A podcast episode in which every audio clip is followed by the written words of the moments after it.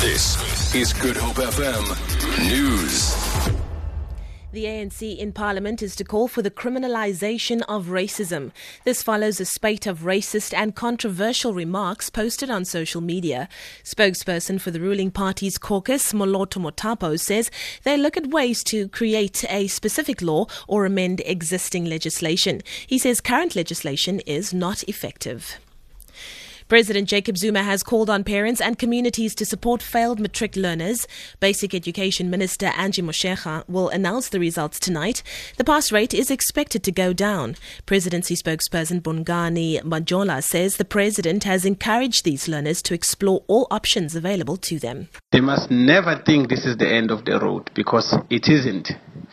I want to encourage them to explore the many opportunities provided, which include rewriting at various rewriting centers across the country, as well as joining the vocational training route, thereby adding to much needed technical skills in the country. The President has also urged all schools, supported by the Department of Basic Education, to assist young people in securing opportunities to build their lives the Road Traffic Management Corporation will release the 2015 2016 road fatality figures next week. Spokesperson Simon Zwane says they are confident the figures will continue to show a decrease in road fatalities experienced since 2010. The death toll for last year's holiday period was 1,368. He dismissed claims by the Justice Project South Africa that they neglected to update the public about the rising number of road fatalities on an ongoing basis because people are very disingenuous. When we release statistics, they always question the veracity of those statistics.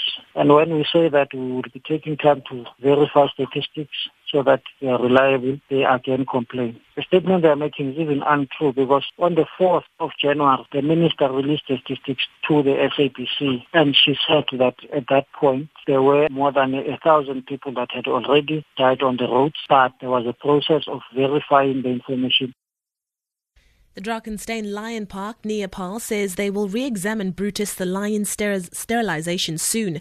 Brutus recently became the father of three white lion cubs despite being sterilized in 2011. The Lion Park is a sanctuary for rescued and abused animals and does not breed animals. Owner of the Lion Park, Paul Hart, says the new parents are adjusting perfectly to parenthood. As per our policy as a sanctuary, the cubs will stay here for the rest of their natural lives where they'll be safe, obviously, and they will also be surgically sterilized when they're sexually mature, and hopefully we don't have any oopses then. Mom and dad, as first time parents, are doing an absolutely phenomenal job, especially considering that they both themselves were hand reared, and they're doing everything right. And finally, on the currency markets, the rand is trading at 15 rand 64 to the US dollar, 22 rand 96 to pound sterling, and 16 rand 79 to the euro.